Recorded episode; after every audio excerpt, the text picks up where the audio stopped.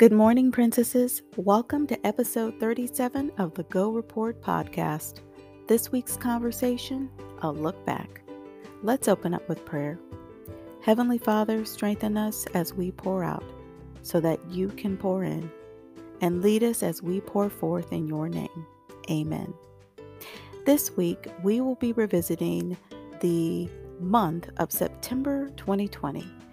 And thinking about the year 2020, it's amazing how fast time goes, how much things change, and how it feels like 2020 was such a long time ago.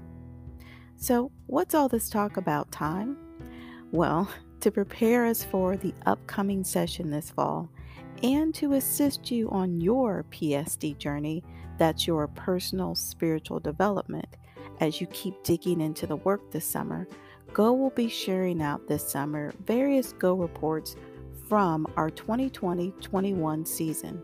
And guess what? Each excerpt reference all is focused on one word time. Well, to get you started, this is from September 2020, and the Go reports are entitled The Author of Time and a Timeless and Inward Truth. Let's get started.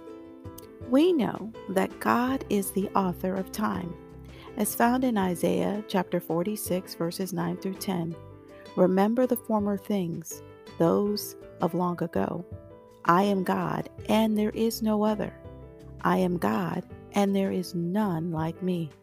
I make known the end from the beginning, from ancient times, which is still to come.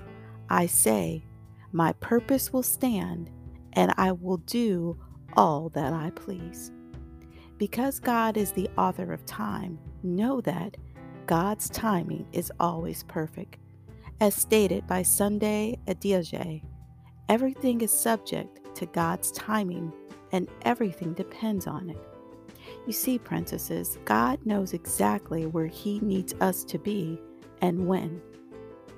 And finally, because God is the author of time, we know that all things work together for the good of those who love him, who have been called according to his purpose, as found in Romans 8:28. We also know that we can rest in his loving arms, knowing a timeless and an inward truth that no matter what we are going through, that our true identity is found when we stop being who we are and we start being who we were created to be. You see, we can all say this I am a daughter of the King, who is not moved by the world. For my God is with me and goes before me. I do not fear because I am His. You see, as children of the Almighty, let us not forget who we are, whose we are, and who keeps us. Now that is our timeless and inward truth. Well, this concludes our Go Report for this week.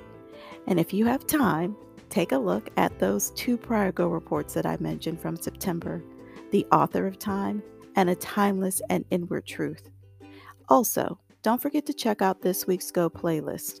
And until next week, remember each day is an opportunity for us to lead, serve, and go. Be blessed.